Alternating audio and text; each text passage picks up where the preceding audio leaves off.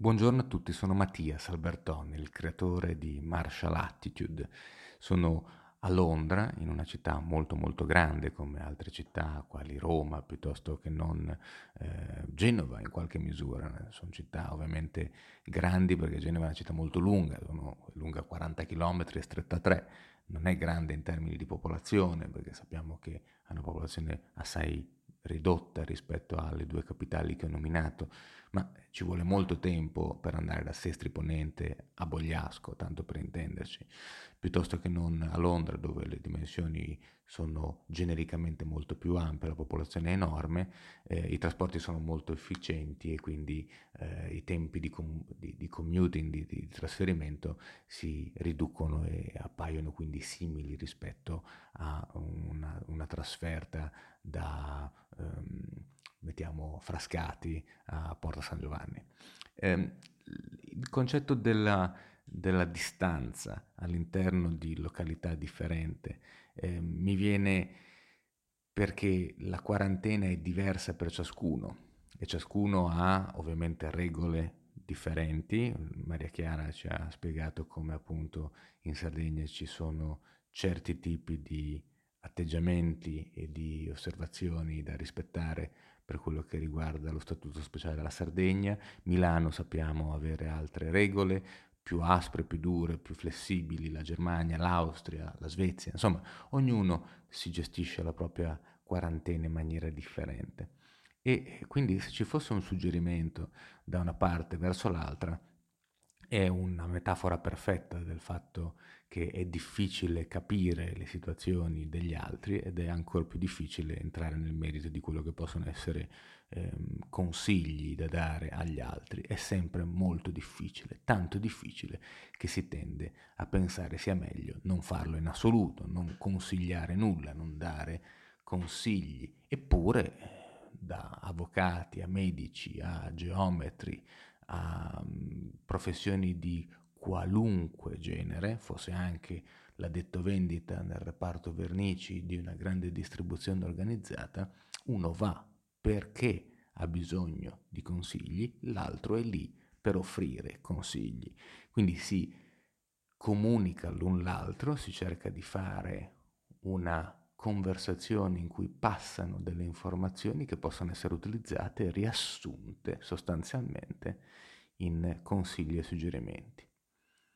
Per quello che riguarda le norme di vita, per quello che riguarda come siamo fatti e come eh, potremmo migliorare la nostra esistenza, non si sprecano consigli dai parenti agli amici.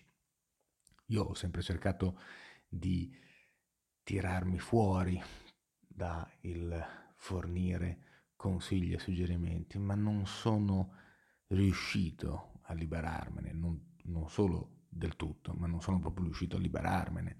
Eh, cerco magari di ehm, creare dei giri di parole più leggeri in maniera tale che specifico siano opinioni mie e non magari applicabili al singolo. Eppure c'è questa cosa del consigliare.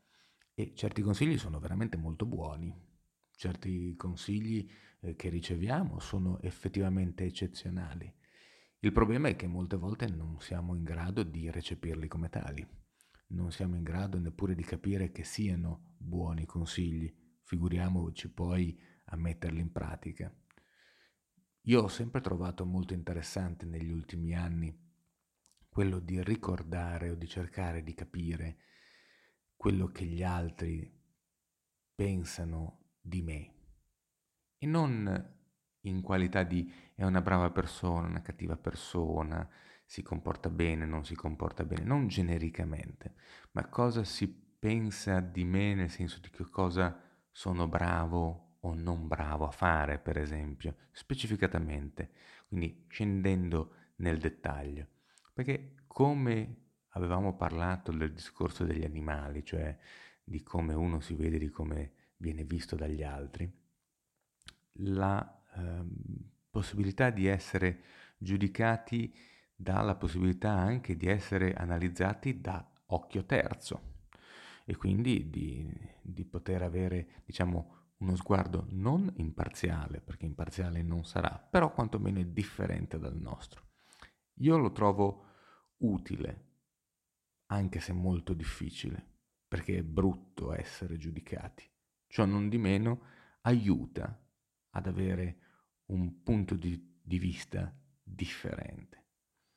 Anche perché tutte le discipline, tutte le concentrazioni, tutti gli studi vergono e convergono sull'idea del io, per cui siamo molto incentrati nella espressione, espresso di noi stessi, quindi dal dentro al fuori. Molto difficile quello di avere il fuori che ci indica che cosa ci sia dentro.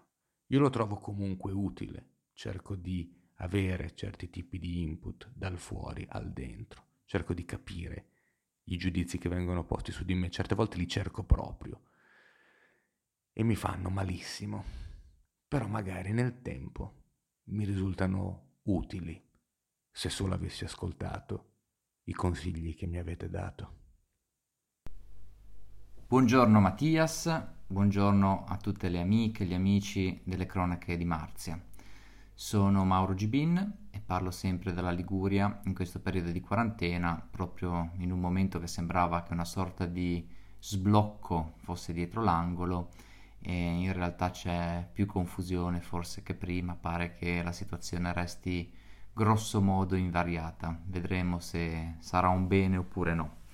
Andiamo all'argomento di oggi, i consigli di Mattias, i suggerimenti di Mattias. E, intanto mi piacerebbe fare una bella divisione per analizzare questo argomento sui consigli dati e i consigli ricevuti, perché comunque chiunque di noi nella nostra vita vive a ambo i lati e si trova appunto tra il dare e il ricevere consigli più o meno interessanti di valore, eccetera. E volevo proprio partire dai consigli ricevuti, che sono quelli forse che ci interessano di più perché ci possono arricchire, ci possono portare qualcosa. Il ricevere un consiglio è sempre una cosa molto difficile da interpretare perché come dice il detto che i consigli sono la cosa più a buon mercato e credo proprio sia così. C'è tanta voglia oggi di parlare, di dire la propria opinione in merito e personalmente cerco di fare un pochettino di scrematura da questo bombardamento che eh, arriva di opinioni, eh, consigli, avvisi, suggerimenti, chiamiamoli un pochettino come, come vogliamo. Iniziamo a vedere un pochettino quelli che sono.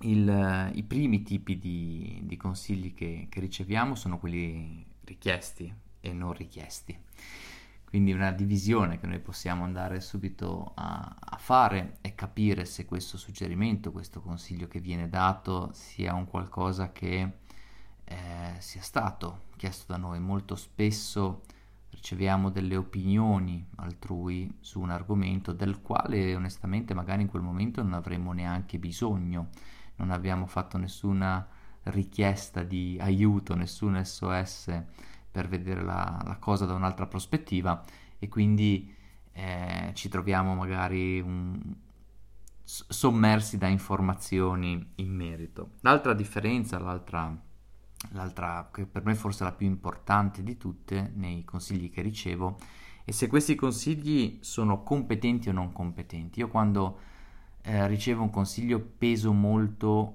il, eh, l'ambito del consiglio e da chi viene elargito questo consiglio, quindi ricevere un, eh, un consiglio magari, non lo so, lavorativo piuttosto che legato a una nostra attività da una persona che di quell'attività, di quella professione non è molto competente, è, è semplicemente un'opinione di un esterno. E spesso sono, sono lì le trappole della nostra vita perché arrivano proprio da persone che ci vogliono bene e che pensano veramente di fare il nostro bene a consigliarci su quell'argomento, però argomento di cui non hanno esperienza, di cui non hanno competenze magari proprio nel, nel voler fare del nostro bene ci stanno facendo, stanno facendo il nostro male, perché noi inevitabilmente ci facciamo condizionare da questo e spesso questi consigli arrivano dalle persone a noi care, a noi vicine, pensiamo ai familiari, pensiamo ai genitori.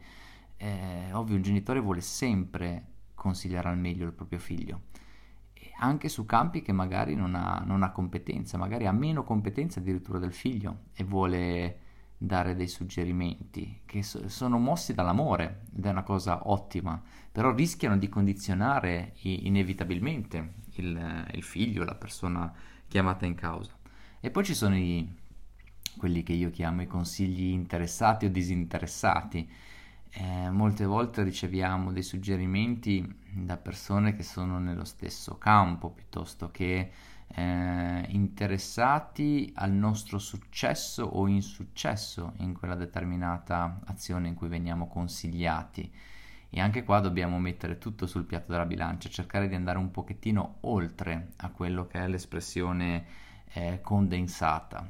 Quindi ricapitolando un pochettino è, è molto difficile avere un quadro della situazione completo perché ci sono quei ehm, quelle situazioni, quei momenti in cui riceviamo eh, consigli, riceviamo suggerimenti, ma forse sarebbe meglio non ascoltarli. Il, personalmente in quel caso lì cerco di, come ho detto prima, valutare la persona che dà quei consigli, anche perché ho imparato sulla mia esperienza che eh, tendenzialmente ci sono tre tipi di consiglieri, almeno io ho incontrato nella mia vita tre tipi di, di consiglieri. Quelli che eh, i consigli te li danno così in automatico, arrivano, ti vomitano addosso tonnellate e tonnellate di suggerimenti e, e idee e prospettive che a mio avviso poi per esperienza sono quelle che portano a meno, magari portano a maggior confusione. Ci sono invece quei quei consiglieri, quelle persone che sono più importanti dal mio punto di vista, che andiamo noi a interpellare. Quindi io personalmente ho le persone eh, che quando ho un dubbio in un determinato campo voglio ascoltare, voglio sentire, voglio capire la loro visione e quelle sono le persone che sono disponibili a dire, a fare, a condividere la loro esperienza. Ma anche qui non abbiamo magari un 100% di efficacia nella cosa. Dove la trovo questa efficacia? Nei consiglieri, sono i consiglieri che non parlano, sono i consiglieri da cui non puoi andare a bussare alla porta e dire scusa ma tu questa cosa come la faresti o eh, come la vedi questa cosa, cosa mi suggerisci di fare? Sono le persone che non si spingono a quello, ma sono le persone che ti possono consigliare con il loro esempio. E sono proprio le persone che, che io guardo personalmente, le persone che non dicono ma fanno e con il loro fare diventano il miglior consiglio che noi possiamo, possiamo ricevere. Questa è la mia personale visione e ovviamente un consiglio che vi do. Ciao a tutti, buona giornata. Ciao ascoltatori, ciao Mattias, io sono Alice Roveda, sono qui nella mia Modena, um, io sono istruttrice di Kung Fu, Tai Chi e Qigong, quindi ambito arti marziali e sono anche operatrice di medicina tradizionale cinese. E dunque, per quanto riguarda i consigli, eh, io sono una persona che indovinate un po', se la prende molto a cuore per qualsiasi cosa, quindi non so se vedo un'amica che sta male per qualcosa, un problema che la affligge, io da supereroina mi metto il mantello e ah, le, le, l'aiuto, no, adesso allora dobbiamo fare questo, allora adesso ti aiuto, io ci pensiamo, facciamo così, cosa, eh? E, ehm, però puntualmente ho dovuto scoprire, mio malgrado, che eh, pur apprezzando tantissimo magari i miei consigli, eh, poi le persone seguono altre strade come è giusto che sia. Perché ovviamente non tutti la vediamo nello stesso modo e io non mi posso sostituire alle persone, per cui mi sono un po' rassegnata. E ho anche capito che spesso le persone in realtà non vogliono veramente sentirsi dare delle soluzioni, dei consigli, de- dei percorsi alternativi, vogliono semplicemente lamentarsi un pochino dei loro problemi, della loro vita, come succede a tutti noi, anche io spesso lo faccio e me ne rendo conto. Um, per cui mh, mm, chi sono io poi per imporre il mio volere a qualcun altro? E dunque questo va eh, nel senso da me agli altri, nel senso dagli altri a me. Mm. bella, bella domanda. ecco, penso che sia un mio difetto questo, magari di um, su certe cose probabilmente essere orgogliosa e quindi non ascoltare veramente il consiglio degli altri oppure capirlo dopo molto tempo. Um, però altre volte con la mia testa dura in realtà certi consigli magari erano sbagliati, ho, prosegui- ho proseguito per la mia strada e ho fatto anche bene perché comunque um, se calcolate un pochino diciamo il mio percorso per cui per esempio faccio appunto Kung Fu, un'arte marziale che sostanzialmente nessuno conosce, se avessi dovuto ascoltare magari consigli che mi dicevano ma cosa la fai a fare, ma chi te lo fa fare? Di fare sta fatica, magari ora non sarei qui. Eh, e lo stesso vale per tante altre cose, per esempio mi ricordo quando ehm, desideravo fare l'accademia di naturopatia anni fa, Uh, mi ricordo che mio padre era altamente contrario e ho dovuto lavorare molto ai fianchi per convincerlo, portarlo a vedere la scuola, ad ascoltare la presentazione della scuola e fosse stato per lui, mm, ma che cacchio fai sostanzialmente. Um, però per me era importante farla, io ci credevo moltissimo, quindi ho portato a termine gli studi perché poi ecco il mio lato positivo è che se mi metto in testa poi di fare una cosa tranquilli che, che la faccio, ecco, quindi su questo non deludo, diciamo. Ehm, e quindi ho fatto bene in questo caso a non ascoltare quel consiglio perché ora non avrei questo lavoro comunque. Per cui non si sa come dire, mm, eh, siamo, siamo, sempre lì, eh, i saggi ti dicono certo valuta il consiglio e ehm, se, ecco, togliendo tutte le sovrastrutture, l'orgoglio, la paura, tutto quanto, valuta se questo consiglio è veramente qualcosa da prendere in considerazione oppure se quella persona non ha capito nulla di quello che, che sono le tue intenzioni o comunque parla da un altro piano, da un altro livello, da un altro punto di vista e non potrà mai capire il tuo comunque perché comunque ci sarà sempre un ostacolo comunicativo, no? Come sappiamo eh, la comunicazione non è perfetta eh, quello che ci giunge è circa il 20% di quello che è stato emesso da, dal trasmettitore e ci ricordiamo soltanto il 10%, per cui è chiaro che la comunicazione abbia degli ostacoli, non potrò mai capire perfettamente il punto di vista di un altro, quello che prova un altro e viceversa. Um, bene, quindi io penso questo mh, mm, e dico anche a me stessa in maniera costruttiva di cercare di prendere le opinioni degli altri e valutarle, perché, non so, faccio un esempio mh, mm, stupido, tipo se mi, mi, viene detto più volte, ah, non so, eh, ah, ma sei sempre prepotente, esempio. Ok, io come primo pensiero è ma cosa dici? Ma assolutamente non è vero, ma cosa dici? Ok, questo è il, l'atteggiamento, diciamo, repulsivo, immediato, perché sta ledendo il mio orgoglio, non è vero che io sono prepotente, ok, però se comincio a sentirlo da più persone e mi faccio, mi pongo la domanda, ecco allora a freddo, eh, tranquillo, nella mia solitudine penso, ma davvero sono prepotente? Riflettiamo come mi comporto effettivamente, come si possono essere sentiti gli altri per come mi sono comportato e magari scopriamo che potrebbe anche essere vero e umilmente capire, no, eh, effettivamente sono un po' prepotente certe volte. E ecco, questa è una maniera per crescere. Per cui sì, diamo il giusto spazio agli altri e selezioniamo noi che cosa può entrare che cosa no nella nostra sfera personale. E bene, io con questo mm, vi saluto per questa puntata e eh, ci sentiamo la prossima volta. Ciao a tutti. Buongiorno Mattias, buongiorno a tutti i miei colleghi delle cronache di Marzia, a tutti i nostri ascoltatori, come ogni giorno che ci seguono, e un forte abbraccio a tutti per chi ci sente qua dall'Italia dopo il nuovo discorso del, del Premier su questo 4 maggio. Chissà realmente cosa succederà. Sono Vincenzo D'Agostino, direttore tecnico internazionale del Comando Gramagà e kinesiologo, vi parlo da Firenze in questo momento. Beh, appunto, Conte eh, ieri notte ha dato il, i suoi consigli, che consigli non sono, sono più che altro obblighi. E spesso è proprio questo, un consiglio non viene dato in modo spassionato, in modo rilassato, tra virgolette, ma viene quasi, eh, si tramuta quasi in un obbligo da parte di alcune persone.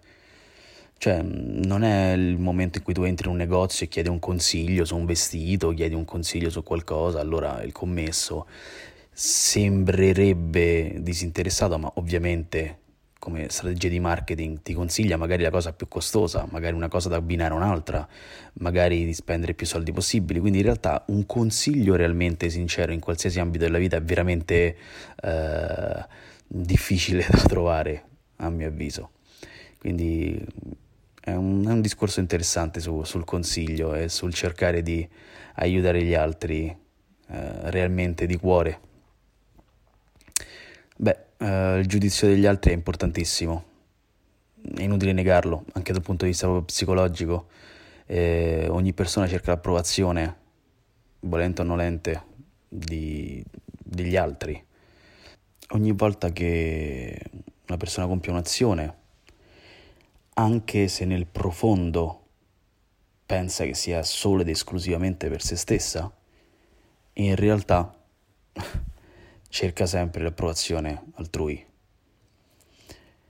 Cioè, basti pensare che anche persone, anche famose, che fanno ad esempio beneficenza, in realtà lo dicono alle altre persone, cioè nel senso lo fanno vedere alle altre persone, certo sicuramente l'ho fatto anche io, sicuramente per coinvolgere altre persone a fare lo stesso, ma anche per avere un senso di uh, appagamento, cioè, per essere appagati con se stessi, appagati con altre persone, per uh, sentirsi una persona migliore agli occhi delle altre persone, per uh, lavare magari alcuni peccati, tra virgolette, per, per, aver, per avere approva- approvazione l'essere umano comunque a livello sociale cerca di essere sempre in una posizione di vantaggio rispetto ad altre persone. Se il giudizio su di me è globalmente positivo, io sicuramente avrò più chance di successo. Quindi anche non consapevolmente i consigli che, e giudizi, soprattutto positivi, sono un grande feedback, una grande benzina per, per la mia autostima. Questo è poco ma è sicuro. Quindi impariamo a distinguere i veri consigli, il, i veri consigli dati con amore, senza doppi fini, senza secondi fini appunto, da mm, consigli magari interessati. Quindi appunto un consiglio disinteressato a un consiglio interessato, con, con un, un, certo uh, scopo dietro, cer- un certo secondo fine dietro. Secondo me questa è la cosa più, più difficile da fare. E comunque bisogna saper perdere, come già detto altre volte. Cioè noi puntiamo sempre alla vittoria, quello sì, eh, ma alcune volte alcuni consigli dati da un giudizio negativo su qualcosa che abbiamo fatto ci può fare veramente male, come tu hai detto, ed è giustissimo. La sensazione di sconfitta, la sensazione di aver perso mm, la, la battaglia, la guerra, appunto, ci può far male. Ma è proprio in quel male che dobbiamo andare a cercare la risalita. Dobbiamo andare a cercare la forza che ci fa capire che cosa io abbia sbagliato e ci dia quel l'input in più per fare il doppio la volta successiva. Grazie. Buongiorno a tutti, sono Margherita De Pieri e vi parlo da, da Modena. Oggi si parla di eh, consigli e mm, ascoltare i consigli e avere anche comunque eh, una sorta di giudizio esterno che può essere d'aiuto, come a volte anche no in realtà. E, mm, per quanto riguarda il discorso dei consigli, ehm, io purtroppo non so perché, ma avrò la faccia che ispira fiducia eh, o non lo so, però eh, sono sempre quella persona che mh, mm, vengo lasciata un pochino in disparte per quanto riguarda quando bisogna dire stupidaggini, divertirsi, mi prendono sempre come persona un po' troppo seria. E mh, mm, forse effettivamente mi pongo in tal modo, però quando si conosce bene si sa che nascondo un lato anche pagliaccesco se voglio molto ironico, molto molto vivace. E, però appunto dicevo, sono sempre quella che come dire, nei momenti un attimo di crisi, di sconforto oppure di dubbio, eh, vengo subito chiamata. Eh, spesso mi ritrovo anche con gente che magari non sento da tempo e alcuni possono vederla come una cosa non molto bella, io non mi fa né caldo né freddo a seconda del soggetto, però magari persone che non si fanno vivere da un sacco e poi mi riscrivono o mi ricontattano eh, in un periodo no e sentono il bisogno eh, di un mio consiglio.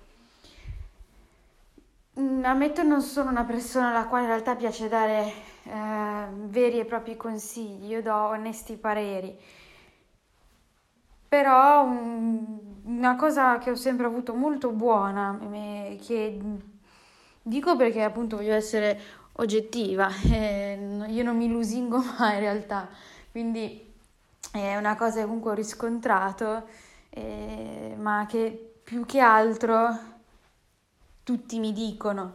Riesco a eh, comunque distaccarmi dalle situazioni, togliere il personale e togliere anche la situazione soggettiva di chi mi sta parlando e riesco spesso eh, se non quasi sempre, a vedere la situazione in sé com'è, mettendo magari come faccio, spesso magari guardo i, se si tratta di un dubbio, entrambi i lati, eh, cos'è pro per una cosa, cos'è negativa per una cosa, cosa può essere per quella persona.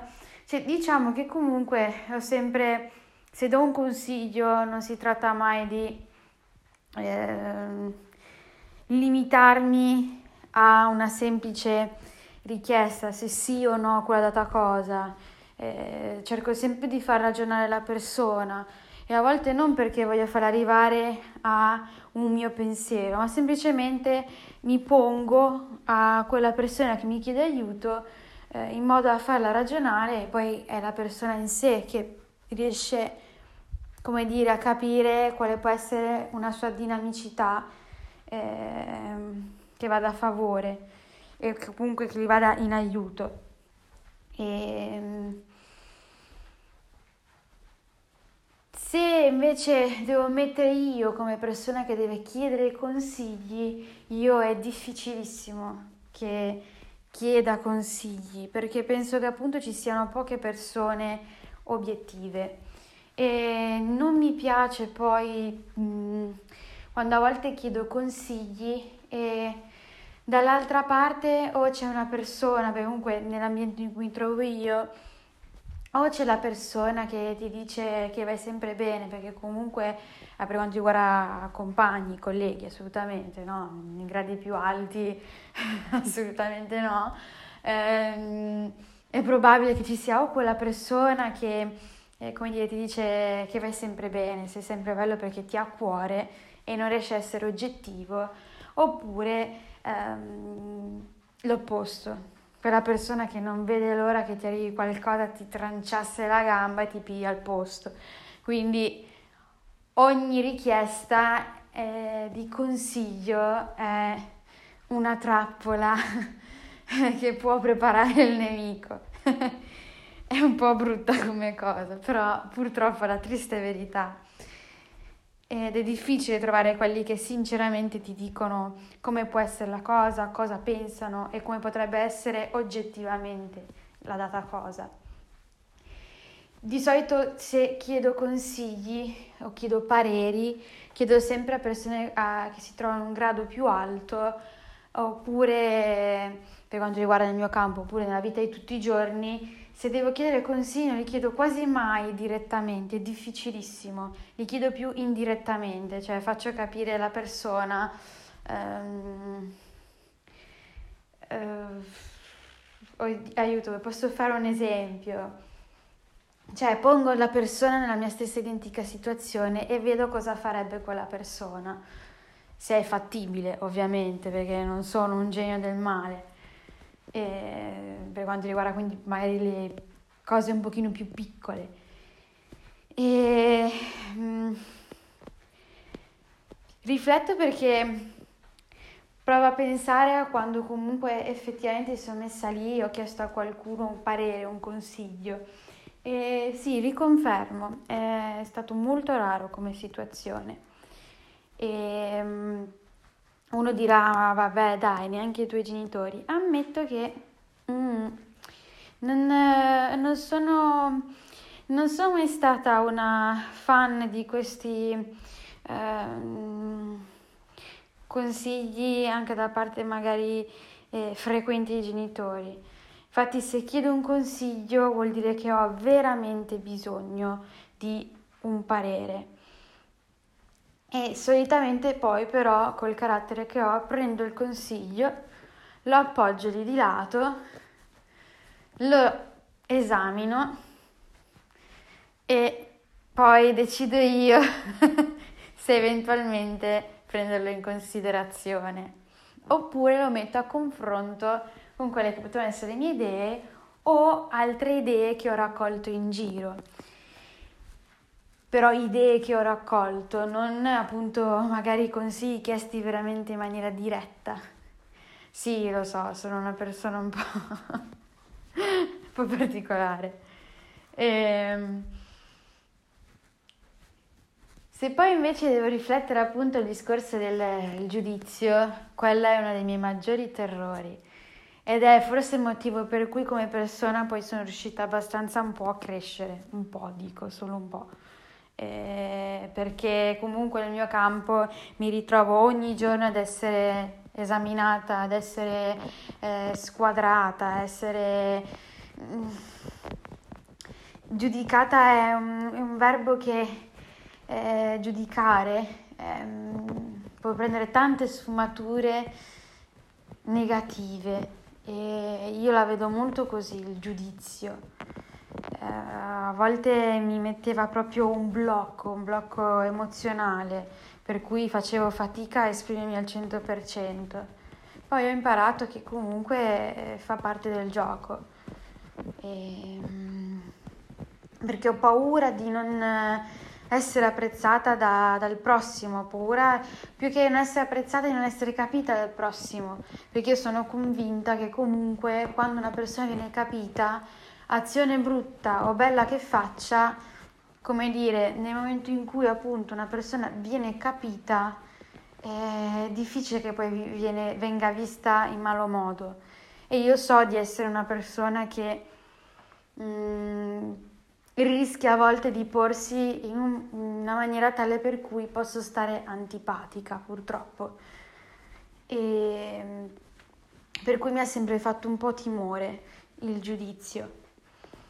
Però è anche vero che eh, nel momento in cui io poi conosco bene una persona e mi affido molto a quella data persona, per esempio io eh, col mio coreografo eh, sono una di quelle che esigo che mi venga detto cosa pensa. E pazienza se ormai mi conosce da molto tempo, quindi ci può essere un po' anche di situazione che posso stare un po' al cuore perché eh, da un bel po' appunto mi conosce io esigo che vengano dette le cose in maniera brutale. E ho sempre bisogno eh, di eh, commenti netti, taglienti, positivi e negativi che siano. E lì perché so che comunque è per un qualcosa di crescita. Per quanto riguarda il giudizio invece esterno di altre persone che nella vita di tutti i giorni, quello ammetto mi ha sempre fatto un po' timore, come dicevo prima. Ma mi, mi armo sempre di una bellissima armatura, dico, eh, per cui la cosa non riesco a non farla mai notare, eh, anzi eh, spesso la gente mi vede, mi vede molto autoritaria e appunto come ho detto prima molto severa e seria. Detto questo, se devo dare un invito, come di solito sono solita fare, eh, vi invito invece a essere meno timorosi del giudizio altrui e accoglierlo, eh, brutto o bello che sia. E per quanto riguarda i consigli, di non sciuparle troppe volte le possibilità di chiedere un consiglio. A volte è bene non chiederlo e chiedersi un consiglio a se stessi, a quel, a quel se stesso che abbiamo magari eh, un pochino più dentro, che sicuramente sa cosa risponderci, perché a volte chiediamo troppi consigli e ci facciamo solo confusione. Buongiorno a tutti, sono Giancarlo Russo da Roma, fisioterapista e ipnoterapista. Mi coinvolge molto la tematica di oggi perché mi fa tornare indietro coi miei ricordi a quando frequentavo una persona che fu particolarmente importante per la mia crescita e la mia evoluzione, la prima persona al di fuori della mia cerca familiare che era Marcello, il quale aveva un punto di vista estremamente interessante su quello che significa consigliare, ma soprattutto accettare il consiglio delle altre persone. L'uomo, il cosiddetto uomo civile, sente il dovere di tenere conto di quello che è il parere, di quello che è il giudizio delle altre persone, perché in caso contrario sarebbe considerato presuntuoso e quindi, in base al principio di riprova sociale, non sarebbe gradito dal gruppo. Non dimentichiamo mai che l'uomo è un animale sociale e che al vertice dei suoi bisogni mette l'accettazione e la stima del gruppo umano nel quale vive o nel quale tende a voler vivere. Per cui è noto, infatti, che spesso molte persone che vengono fatte oggetto di consigli anche se visibilmente, soprattutto se sei bravo a leggere il linguaggio del corpo, ti accettano ti accerti che quella persona non sta accettando il consiglio che gli viene dato, però fa buon viso a cattivo gioco, quindi finge di stare accettando il consiglio perché? Perché ha bisogno di essere considerato un membro di quel gruppo, quindi un amico, vuole essere stimato come persona intelligente, per cui apprezzato da quel gruppo. Per cui lui non vuole assolutamente essere consigliato, ma deve chiedere consiglio per fare vedere che è una persona umile. Marcello insisteva anche su un altro fattore, non giudicare mai nessuno, perché in caso contrario verresti giudicato e nessuno, a parte te stesso, possiede i necessari strumenti per giudicarti. Tutto quello che in teoria andrebbe saputo è stato scritto, è stato scritto nel passato, è stato detto. Abbiamo duemila anni di storia da tornare indietro e da andare ad analizzare. Come storia intendo storia dell'umanità e fino a un centinaio di anni fa abbiamo espresso e credo che non esprimeremo mai più nel corso dell'umanità persone di una genialità devastante. In tutti i rami dello scibile umano abbiamo avuto dei geni nel passato e adesso è un bel po' che non ne vediamo più. Quindi Bisognerebbe chiedersi in base a che cosa io devo permettermi di giudicare un altro essere umano. Ma io non lo conosco. In base a che cosa dovrei emettere un mio giudizio? Quante volte noi pensiamo, ah, se io fossi in te, sì, ma tu non sei in me e non hai la più pallida idea di quello che sto vivendo dentro. E anche se tu avessi la più pallida idea, tu non saresti me. C'è una bella frase che a me piace ripetere alle persone e che recita nulla è impossibile per chi non lo deve fare. Chiaro? Allora abbiamo da una parte le persone che ci vogliono bene e che ci danno consigli, secondo loro per il nostro bene, quindi tese a tutelarci. Abbiamo persone di cui non frega niente di noi e ci danno consigli mandandoci allo sbaraglio, non tenendo conto di eventuali resistenze a fare quello che ci stanno dicendo. Perché? Perché non conoscono noi stessi dentro l'intimità, così come neppure noi ci conosciamo. A me non piace sinceramente dare consigli.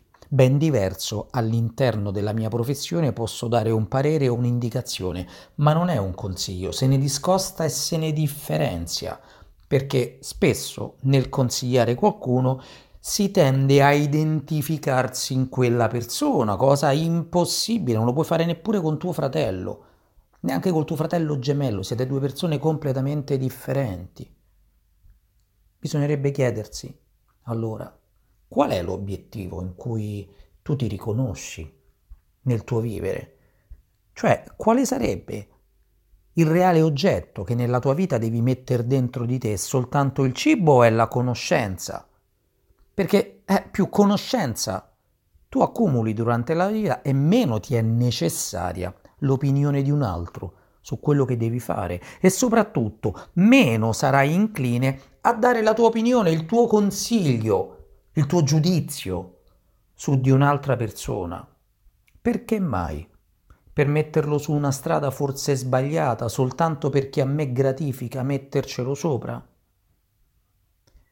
Credo, e con questo non intendo avvicinarmi alle teorie darwiniane sull'evoluzione, che ognuno di noi possiede gli strumenti che lo mettono su una strada da percorrere e in base agli strumenti che ha si accorge dei pericoli, delle parti agevoli di questa strada e facendo un vecchio ritorno a quello che è un poema che studiamo in Italia alle scuole medie quindi ci rende diversi dalle altre popolazioni mondiali che è l'Odissea, durante la tua navigazione, beh, tu rischi di incontrare anche le sirene.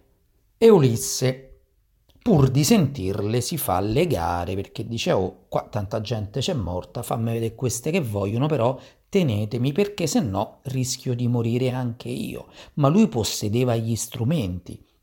Io credo che rileggere con una mentalità particolare quei poemi che da duemila anni ad oggi ci sono stati tramandati e quindi un motivo ci sarà. Ragazzi, all'epoca non si scriveva sulla carta, c'erano le epigrafi, andavano ricordati a memoria e trasmessi oralmente, cioè all'epoca non avrebbero assolutamente pubblicato un Fabio Volo, cioè non scherziamo su queste cose. A noi sono arrivati dei poemi ricchi, pregni di significati e di istruzioni per vivere in un certo modo. Per cui gli strumenti esistono e non è detto che uno strumento che funziona per me sia lo stesso strumento in grado di portare una persona a raggiungere l'obiettivo che si prefigge, perché chiaramente io l'ho personalizzato e chiaramente l'ho scelto in base a quelle che erano le mie tendenze applicative, ovviamente. Per cui non ho mai avuto tanta predisposizione nell'elargire consigli, specialmente quelli non richiesti, semmai pareri, torno a ripetere. E in realtà prendo con le molle i consigli che mi vengono dati, a meno che, torno a ripetere, non si tratta di consigli relativi ad un gesto tecnico specifico che una persona ti dà perché ha una necessaria esperienza. Io sto parlando a quelli relativi nella gestione della nostra vita, che unica e irripetibile impone quello che per i samurai era lo specchio interiore, di specchiarsi dentro di noi, quindi di guardare quello che abbiamo dentro di noi piuttosto che guardare quello che sta fuori di noi, perché è soltanto lo specchio che ti mette in grado di correggerti e non quello che vedi fuori. Ciao Mattias, buongiorno a tutti gli amici delle cronache di Marzia, buongiorno, buonasera, non so quando ascolterete. Io sono Maria Chiara, parlo da Cagliari, sono una cittadina in quarantena quarantena che da qui a pochi giorni andrà, andrà allentandosi, vedremo co- cosa succederà. Sarebbe bello sapere cosa fare, ci vorrebbe un bel consiglio. Il Consiglio dei Saggi ha deciso che noi potremo riprendere a vivere piano piano ma con attenzione. Mm, mi è venuto in mente un racconto di cui però non ricordo l'autore. Io ricordo che è un racconto di Dino Buzzati o forse di Kafka, ma forse qualcuno di voi potrà aiutarmi a ritrovarlo, in cui il signor A e il signor B escono per farsi visita a vicenda contemporaneamente nello stesso momento, non trovandosi in casa. Signora va da B e B non c'è, B è andato da A e A non c'è. A e B si inseguono, si cercano senza trovarsi mai. In questo surreale e paradossale eh, racconto. Eh, mi è venuto in mente perché Mattias ha parlato prima di, di città non sapevo che Genova fosse così estesa in lunghezza, ben 40 km, di metropoli, di spostamenti e anche poi di consigli, di visione di noi dall'esterno. Il paradosso in quella storia dove ci si sposta da un punto all'altro, magari un punto, due punti che non sono molto lontani, è che c'è un errore le persone coinvolte, queste due entità, questi due signori che si vogliono far visita reciprocamente, non sanno che l'altro è uscito, vedono solo se stessi, come dice Mattias, il consiglio è uno sguardo dall'esterno. Sarebbe stato bello che qualcuno intervenisse nella storia per dir loro, ehi guarda, non ti sei accorto che il tuo amico è uscito a sua volta?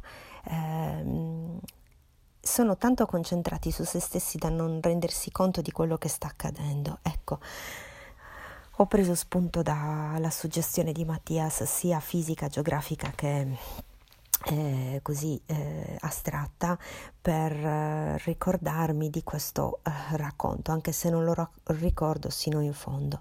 Il consiglio è qualcosa che viene dall'esterno ed è a volte mh, mm, come una soluzione troppo semplice, una camicia che non è stata fatta per noi, un abito non su misura e forse questo offende un po' il nostro ego, eh, tipo non so, guarda, eh, se vuoi indossare qualcosa metti questa, ma è un abito lunghissimo e largo, a me non va bene, però a chi lo, a chi lo dà a chi lo propone quel consiglio forse si attagliava. Eppure per quanto mi riguarda, anche se eh, ho vissuto esperienze di consigli dati così come si fa, soprattutto per esempio quando hai un figlio appena nato, tutti ti dicono cosa fare, eh, tu cerchi di fare come tutti ti dicono, ma fai sempre cose diverse, salvo poi renderti conto che non c'è una soluzione giusta se non quella che tu creerai col bambino o con la bambina, perché è un linguaggio che va formandosi eh, allora a quel punto invece che i consigli sono meglio i suggerimenti che sono più empatici. Ecco, a volte il consiglio manca di empatia.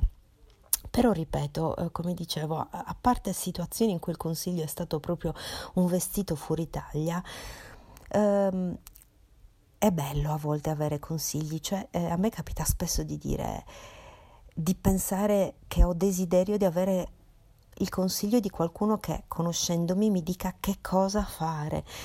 Eh, non un consiglio sul metodo, ma proprio che cosa fare, come quando ero bambina e tornavo a casa e appunto parlando sempre di vestiti, trovavo i vestiti, eh, i maglioncini, i pantaloni, le gonnelle che mia mamma mi aveva comprato ed erano sul letto, non avevo fatto nessuno sforzo per sceglierli, ero abbastanza piccola per accettarli, mi andavano bene ed ero felice così. Quella immagine degli indumenti messi sul letto ad aspettarmi erano pronti, io non avevo, avevo scelto qualcun altro per me, è un'immagine molto rassicurante perché mm, qualcuno si occupava di me e sceglieva le cose giuste che a me piacevano perché comunque insomma ero abbastanza accondiscendente, non avevo esigenze molto particolari e trovavo quel gesto, come nella mia memoria l'ha rielaborato, un gesto di cura, di amore, di attenzione che tutto sommato mi liberava anche dalla scelta che io dovevo fare di qualcosa tutto sommato non così importante come un maglione o un paio di pantaloni. Per fortuna nella vita poi ho avuto anche la possibilità di scegliere ciò che davvero mi piaceva. Adesso fuori, mm, insomma, eh, non sono una persona passiva di certo, però Intendo che così come questa immagine mi torna in mente spesso perché spesso avrei bisogno, pur essendo adulta, di qualcuno che mi, faccia, mi facesse trovare una, una tavola apparecchiata o una soluzione pronta. Soprattutto lo dico rispetto ad alcune questioni che si ripetono ultimamente nella mia mente, nella mia esistenza e dalle quali magari non riesco a uscire bene, eh, per le quali non so che fare. Ecco, allora mi piacerebbe che qualcuno mi dicesse fai questo, che mi desse il giusto consiglio, che capisse più di me che cosa serve fare e mi suggerisse di farlo. Ma ahimè questo non accade perché non c'è nessun altro se non noi a volte a dover trovare la soluzione esatta. E questa è proprio la fatica, ma è anche il senso di libertà che noi esercitiamo, cioè quello di essere anche artefici in parte del nostro destino, a seconda delle informazioni che abbiamo e delle soluzioni che troviamo sulla base di queste informazioni. Eppure quanto mi piacerebbe eh, che qualcuno di fronte ad una mia confidenza, un mio racconto mi dicesse, senti, fai così ho avuto un, un, amico molto caro in grado di, di darmi questo tipo di indicazioni. E, ed era veramente molto bello, c'era empatia tra noi, c'era ascolto e forse un'età in cui i consigli si potevano dare e ricevere. Eh, amo quando questo succede, amo darli, tra virgolette, quando sono richiesti, amo uh, le conversazioni in cui empaticamente con, e grazie alla forza degli affetti ci si ascolta, si capisce, si sente, si condivide le emozioni dell'altro, dell'altra persona e si può dire la parola giusta la parola che aiuta a, ad andare avanti, quella parola che fa trovare, fa incontrare il signor A e il signor B per le scale di casa, facendoli uscire da quella drammatico impasse surreale e riportandoli nella realtà delle cose dette. Grazie, a presto, ciao a tutti.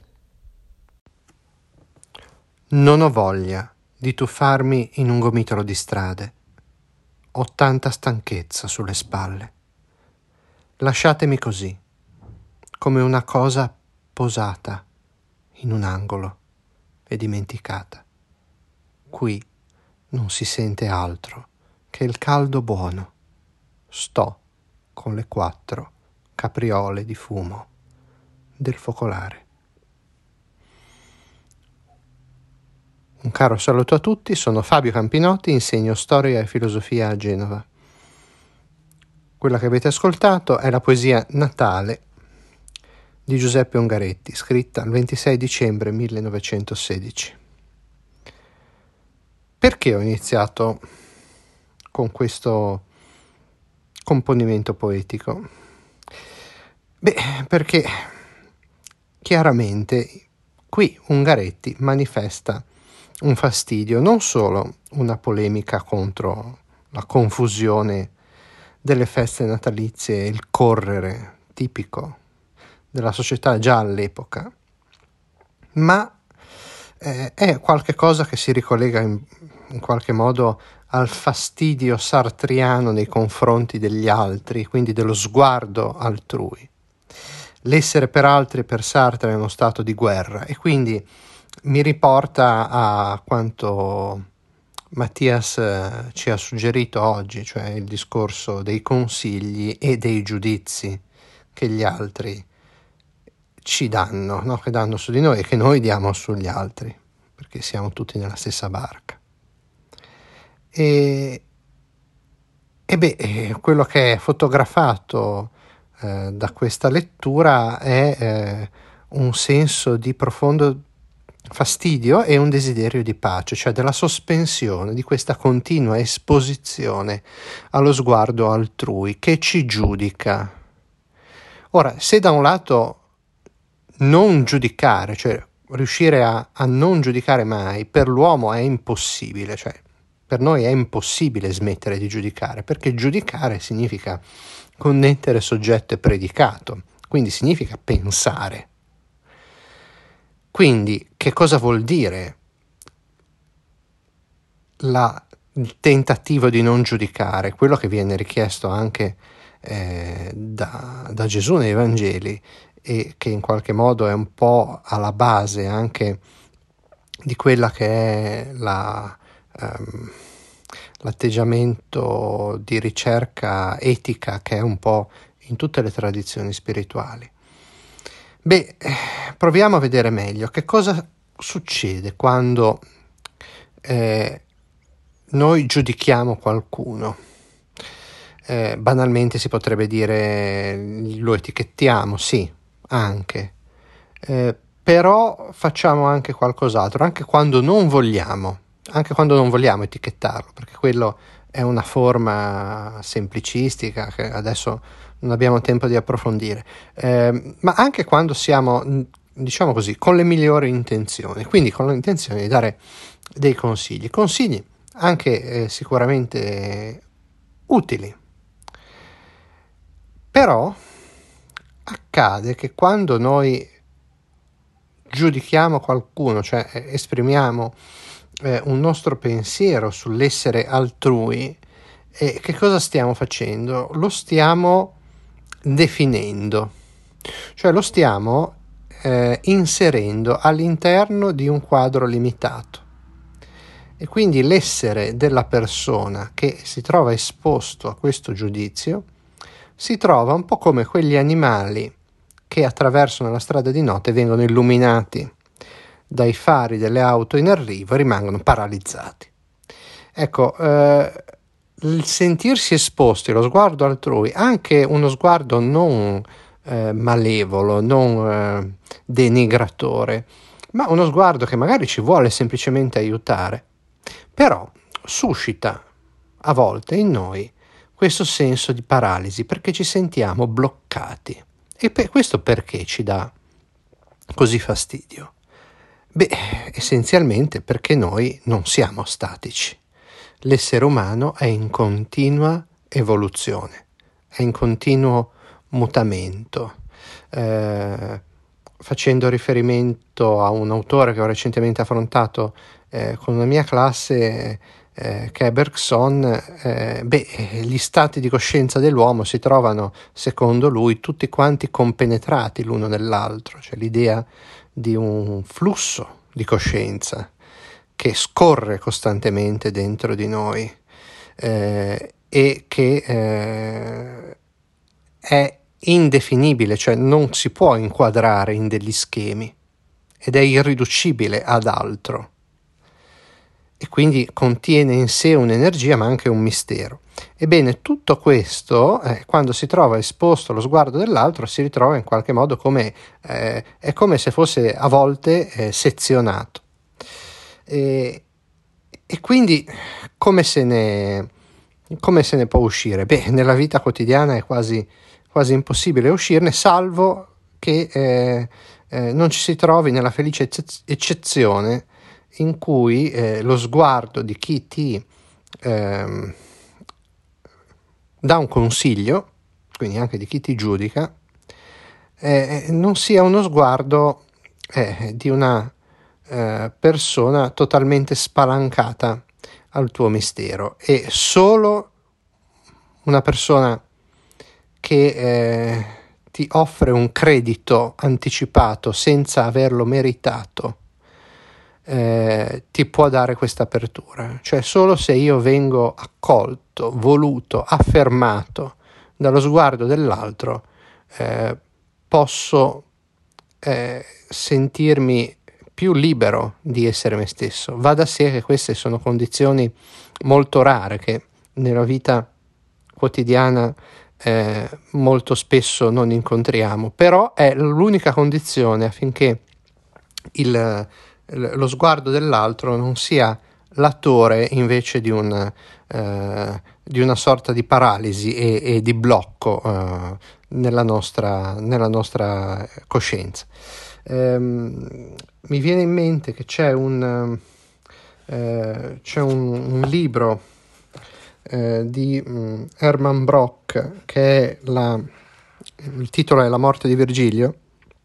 E eh, in questo libro, eh, in un passo che in realtà non è molto allegro, però intercetta, intercetta bene questa complessità che è dentro di noi, eh, viene fotografato una persona malata che eh, chiede di, di, guardarsi allo specchio no? e, e il, eh, Brock eh, fa dire a questo suo personaggio lasciami la mia vanità di malato, dammelo. E allora gli fu porto lo specchio e vi scorse l'immagine così familiare ed estranea del suo viso, che pareva respingerlo e al tempo stesso esigere qualcosa da lui, come se tanti strati di vita si fossero disposti sotto la pelle bruna e olivastra e tante cose significassero gli scuri occhi cerca- cerchiati di nero e tanti segreti tacesse la bocca sottile e disavvezza all'amore.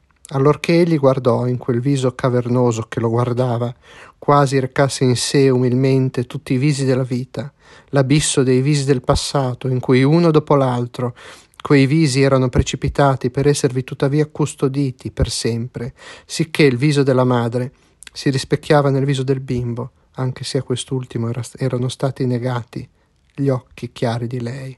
Oh, allorché egli guardò in questa catena di visi, Ecco che vide l'ultimo viso, che doveva aggiungersi agli altri, e già si stava delineando il viso della sua speranza, il viso nel quale, in virtù della malattia, egli aveva voluto mutarsi. Era il viso di suo padre, nell'ora della morte, il viso del vasaio morente che aveva posto la foggiante mano sul capo del fanciullo, il viso che aveva chiamato il suo nome, un singolare senso di quiete veniva da questo volto, dietro al quale tutti gli altri volti impallidivano. E poiché si era a quel punto, non importava se era stata la malattia la via giusta. Ecco, io penso che eh, non ci sia eh, un pezzo di letteratura che descriva meglio eh, quella complessità di volti noi tutti ci portiamo dietro i volti della nostra infanzia, i volti di nostro padre, di nostra madre, delle persone che abbiamo amato, che vanno a intrecciarsi e a tessere dentro di noi eh, quel complesso arazzo di relazioni che tutti noi siamo. E quindi, eh, tornando al tema iniziale, beh, benvenga il giudizio, benvenga un consiglio, se questo giudizio e questo consiglio vengono da uno sguardo di questo tipo, quindi da uno sguardo che ci abbraccia, ci afferma, ci accoglie e che ci permette a nostra volta di eh, portare avanti questa rete di amore e di relazione che l'umanità sta portando avanti tra mille difficoltà. Un caro saluto.